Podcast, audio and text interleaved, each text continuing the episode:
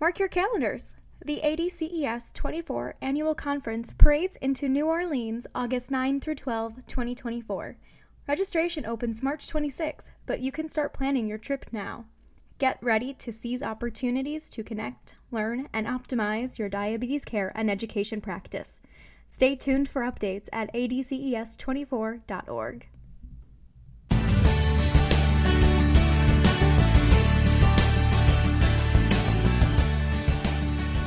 Hello, and welcome to ADCES podcast, The Huddle Conversations with the Diabetes Care Team.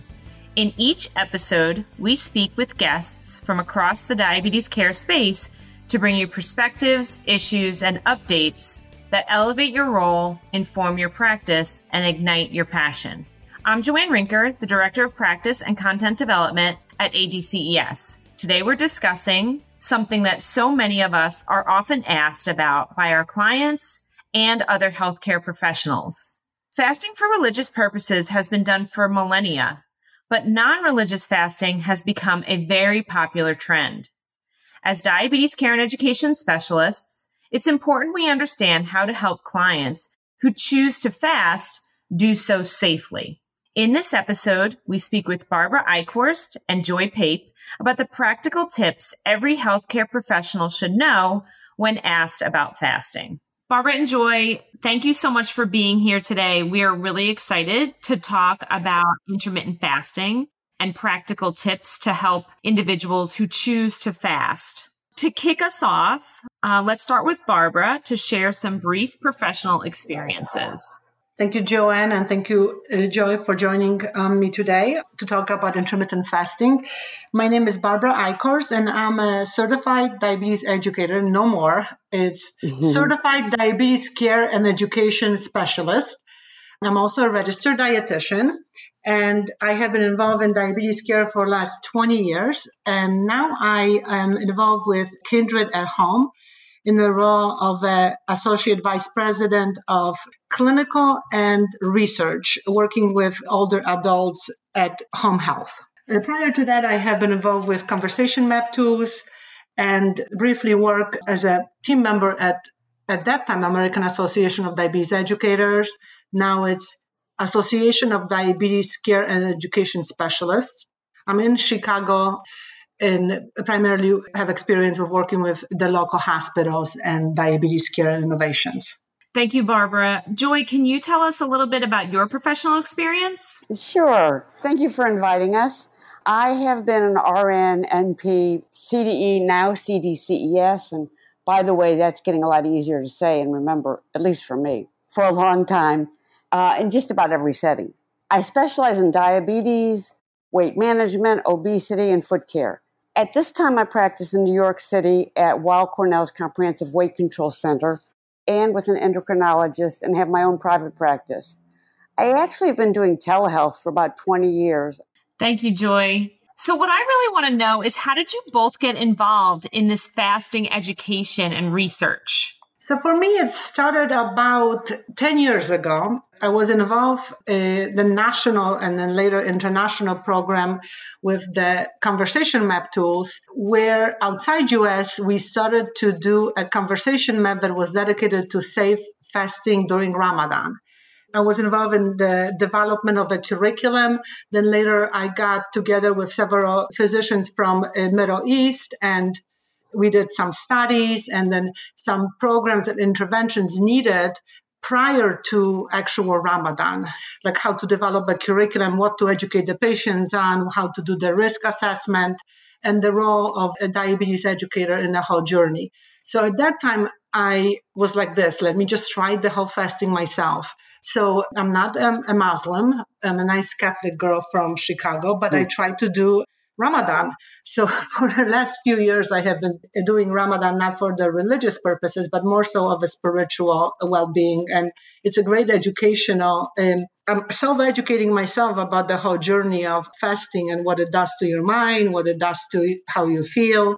So about two years ago, I was talking with Joy, and then Joy was like, "No way! I want to be involved," you know, because Joy is working with weight management, working with patients in New York who have been fasting not necessarily for Ramadan, but doing a lot of intermittent fasting for other religious purposes. So we got together in 2018.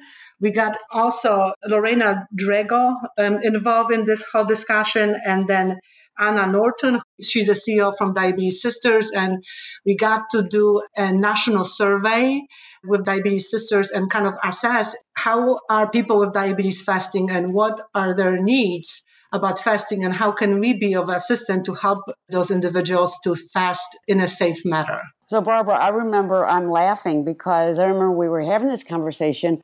We were talking about our histories and that. And I can remember just where I was sitting.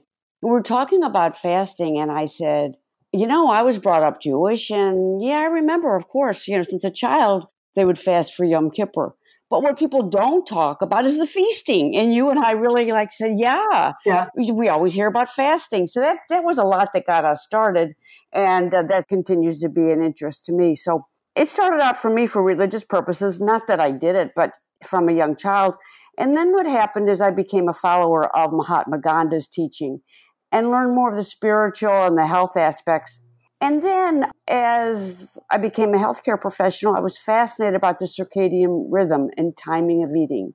So as a CDCES, I realized that the issue with diabetes was not all about the fasting. We didn't seem to talk about the feasting, as I had mentioned earlier. So, as you know, I had a very personal experience with a provider who was asking me a lot about the background of fasting and of course, I reached out to you because I wanted to make sure that I had kind of that most current research, the most current evidence to have that intelligent conversation. And I know that other DCES will also run into this. So, what can you tell us about why fasting is a topic that every diabetes care and education specialist should be informed in? And then, what is that evidence that can support that practice? My initial reaction is like, wow, Joanne, we're not the ones recommending it. uh, so, you know, I'm like, I don't feel the need to justify it. But then later we started to talk about it. So the reality is that our patients are coming in to us yes. um, as a clinicians and asking for help. So we do need to know all of those things to justification and so on, and also to have that intelligent conversation with the, with let's say their physician or other providers who might be asking us for assistance on how to position it. So uh, reality is a lot of patients are fasting. I'm using an app right now one of the apps that tracks people who fast and it actually helps me with my fasting practices and right now i'm looking at it and it's 800000 people are fasting just on one one app so we're engaged in some form of fasting. So what is fasting? So fasting is usually a willful. You do it on purpose. You refrain from eating food for a period of time. So there is different stages of fasting. You know, 12 hours, as we know, we get into the ketosis state, and then 18 hours, you get into the fat burning mode. 48 hours, like with my app, it tells me how many hours I want to fast, and it would be, hey, you did 12 hours, you're already into ketosis state. You hit 18 hours, you hit into the fat burning. So 48 hours typically is where, um, and this could be a fast, you know, you're still drinking a little bit of water or consuming some little amount of calories, but not enough to get you in a state of non fasting. So you get into the fasting, you have the calorie deficiency. So within like 48 hours, we get into this where you almost your growth hormones levels are a little bit higher and some research indicate that you can get into five times higher with the growth hormones compared to when you started the fast before the 48 hours. And then 58 hours that's you know it's a long fast. This is where the insulin level is dropping to the lowest and that's what the patients are reading and reading the benefits of it. So many of them are doing the 54 hour fast because of that benefit of, of the insulin dropping very low. And then 72 hours, which uh, from my understanding is the longest one, this is where there is some evidence indicating that the immune cells supposed to be generating the new ones. There are some questions about the research because when we look at the research, is it done on a mouse or is it done on a human being? So some of it it's questionable, but the reason that I'm pointing this out to you is that's what our patients are reading. So those are the benefits that they're kind of seeing to fasting. It's either it's going to help them improve the blood glucose management. There is some evidence that it can reduce inflammation. It can improve blood pressure, triglycerides, cholesterol, you know, lipids. Also, there are some people that are looking for the improvement in the brain function. And I gotta tell you myself, when I'm fasting, like when I hit about 14 to 15 hours, it feels good. I like get clarity. I feel light. I feel very good with focusing. I want to do everything. I want to go exercise. I want to write. I want to do everything, but I don't want to do when I'm not fasting. So it's a it's a good state to be in. And then of course it aids in weight loss and there is also some indication of the cancer in fasting. So those are the, the some of the benefits that the patients are hearing about, and that's kind of what led us to even start presenting and talking about intermittent fasting, is because we really want to be prepared when the patient is telling us, "I would like to fast, please help me." And what we have learned from our survey, from a national survey from Diabetes Sisters, is that um, one of the concerns that they had, and there was a big survey of over 200 participants, and a little bit over half of them have indicated fasting. They actually said that they come to the clinicians for help to help them to fast safe with diabetes, but they have not received that help. And it's because many clinicians do not even know what to do with those patients. And that's why they work with Joy and then Lorena and Anna. So that's really important, Barbara. So then in that case, what is the role of the diabetes care and education specialist in sort of spreading the word about how to fast safely? So I think that it would be part of our assessment. When we do an assessment on our patient with asking the patient in terms of why they choose to fast, have they experienced fast before? How did it work? And then helping them to be safe when they're fasting. And safety would be, of course, related to hypoglycemia and symptom management. The survey from the Diabetes Sisters indicate that most of the reasons that people had to break the fast or they couldn't continue with the fast was hypoglycemia, feeling very nervous, or extreme hunger. So the, the patients who have diabetes, they have a different levels of their diabetes management and, and, risk. And Joy is going to talk about that in terms of like making sure that, you know, what is your A1C? What is your potential of getting a hypo? What medications you're on? So our role is to kind of look at all of those possible risks and address them what we have done with the work with uh, IDF and our curriculum development for safe fasting before Ramadan, what we typically do is that education is happening about four to five weeks prior to Ramadan. So we assess the needs and we typically do like a one day or two of trial fast. So, you know, nobody who's doing Ramadan is just jumping to Ramadan and fasting immediately. They do practice. They practice a, a week before, maybe one day or two. They learn from that experience and so on. So with non-religious fasting you want to do the same thing. You want to do a stepwise approach and then know how to break the fast when to break the fast and then later what to eat to break the fast to kind of create an environment that is really safe. Going to tell you when i started to do the fasting thing I actually gained weight. I gained like 10 pounds. mm-hmm. and, and then because it's, even though I didn't eat and I was doing, you know, Ramadan, which means I didn't eat from 5 a.m. till like 8 p.m. So, but the problem was that's how was, I was breaking that fast. I wasn't breaking it in the way that it should be. I was binging. I was hungry. Mm-hmm, and, mm-hmm, mm-hmm. and then, you know, it really makes a big difference how you break the fast and how do you grow the, the food. And as a dietitian, I will tell you this many people think that you have to change the way that you eat when you're doing the fasting. The key is actually you can eat as healthy as you would be, like your, your nutrition is as healthy as you would want to lose the weight, or if you would want to just have a cancer prevention or cardiovascular prevention. So it's still the same healthy foods that you're consuming is when you're consuming them and you know how slowly you're consuming them and then in an amount. Thank you, Barbara. So this really now brings up some questions for Joy. We really want to know what those major points are that the DCES should discuss when we're talking about fasting, but also what those complications are that might occur when fasting.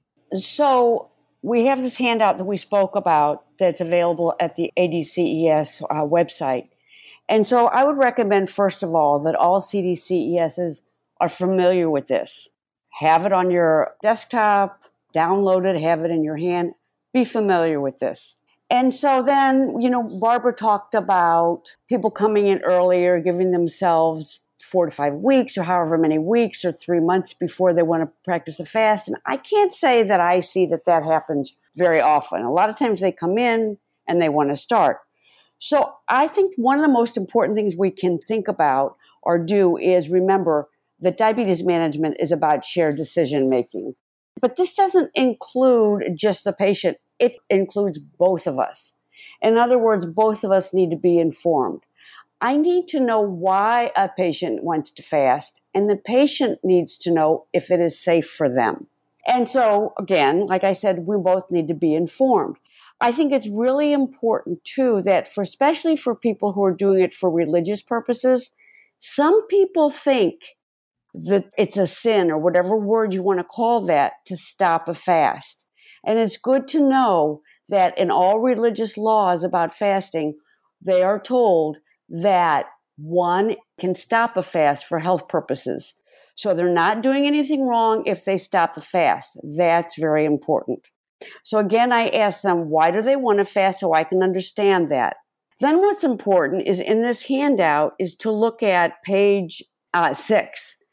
A lot of people don't understand their risk category. And so we have here the four risk categories of fasting for people who have diabetes.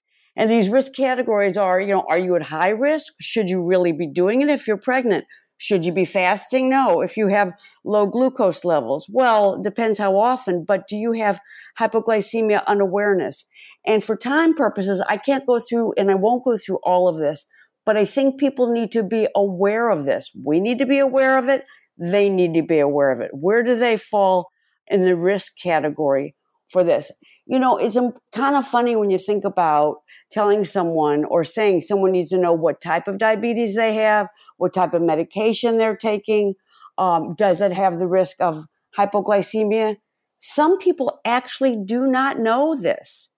And it's very important that they do know this as they're learning about the risks. So then what they need to know is we look at page four on this handout.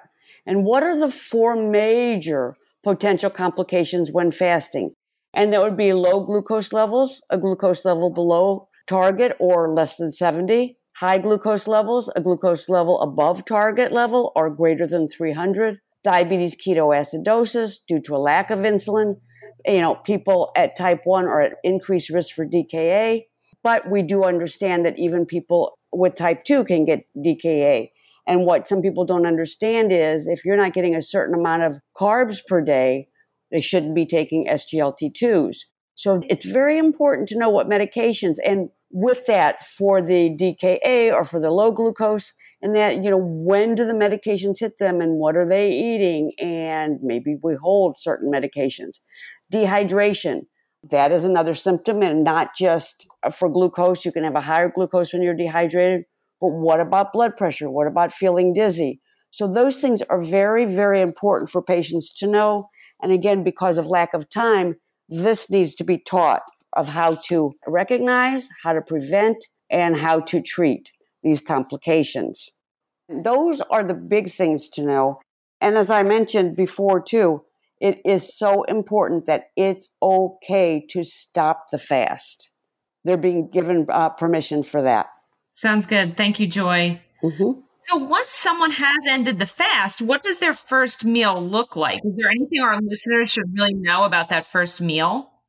So the first meal, you know, it's just interesting from a perspective what I have learned from Ramadan fasting, from a religious fasting. There are laws that they already have in place for like 2000 years, you know. So it's break it up with uh, dates or there's this drink which is almost like a like a carbonated lemonade and it's like a traditional way of doing it. So with non-religious fasting, it's the same thing. You want to break it up with a, a very simple carbohydrate. So with the fruit, and with something that is not very heavy. I used to break my fast with cheese and tomatoes. And that was not a good thing because cheese is very heavy on your system. You want to have something that is very quickly absorbed and digested and it's not very hard on your stomach. And then very slowly you eat the three dates, let's say, because it has 15 grams of carbohydrates, and you drink your carbonated lemonade or whatever you want to drink, something like a, a juice. Then rest a little bit and then do your meal, a smaller meal. So you're still thinking the same way as you would uh, like the remaining meal would you have one and then giving yourself another time about two to three hours to eat something again don't eat all of your calories or uh, two thirds of your calories in that one sitting, especially like with intermittent fasting, when some people will set it up so they only have a four hours of a window to eat or six hours of a window to eat. So the key is to divide those calories. And with diabetes, the important thing, as Joey said, is you got to break the fast. And, you know, sometimes people would be like, oh, I don't want to break my fast because if I check my blood glucose, it's against the law a religious law because they think that um, you know checking the blood glucose the blood coming out that's almost like eating you know what i mean? So we also have to educate people. It's like if they feel hypoglycemia or any symptoms to do that the, the only way to know what's going on is for them to check the blood glucose. So they do have to be prepared to be checking more frequently. And i know joy likes to use the continuous blood glucose monitoring but in the patients who are taking it very seriously we got to address the fact that it would require you got to get to know your body because the symptoms when you fast are not the same symptoms that you're going to be getting when you're not fasting. So to recognize those kind of things. And I'd like to add something that I had left off is yes, I, I recommend continuous uh, glucose monitoring. And I know not everybody has that. So if they don't have one, to check glucose at least four times a day, at least every four hours, and if they have symptoms. But for those who do wear CGM, it would be good to know how your body responds to the CGM because some people respond very well to a CGM and some people, um, their glucose and CGM do not match. So I recommend everybody have a meter that if the CGM is saying check a glucose or if you think your symptoms are not going with what the CGM is showing, do check glucose and trust that. Exactly. And then with treatment of hypoglycemia, that's an important component as well, because that will be part of the breaking the fast. If it's a religious fasting, like, you know, Ramadan, we're not allowed to drink at all.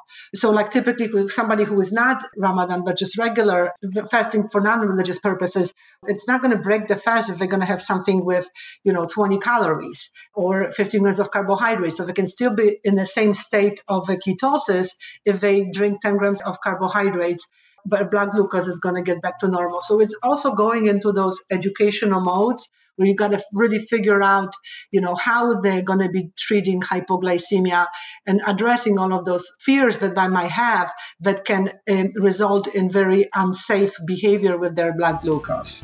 Thank you. And thank you both so much for being here today and for talking about such an important topic. Thank you. Thank you. Thank you for listening to this week's episode of The Huddle Conversations with the Diabetes Care Team.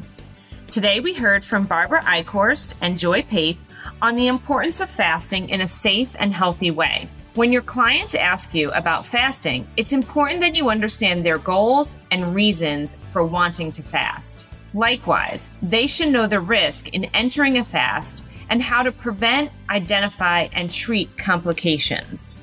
For religious based fasting, they should understand that it is okay to break a fast when their health is at risk. Barbara and Joy were part of a larger team who created resources to help diabetes care and education specialists address fasting. Visit diabeteseducator.org/fasting for additional information. Remember that membership at ADCES gives you access to the education, networking, and resources to improve your practice and optimize outcomes for your clients. Find out what ADCES can do for you at diabeteseducator.org/join. This information in this podcast is for informational purposes only and may not be appropriate or applicable for your individual circumstances. This podcast does not provide medical or professional advice and is not a substitute for consultation with a healthcare professional please consult your healthcare professional for any medical questions.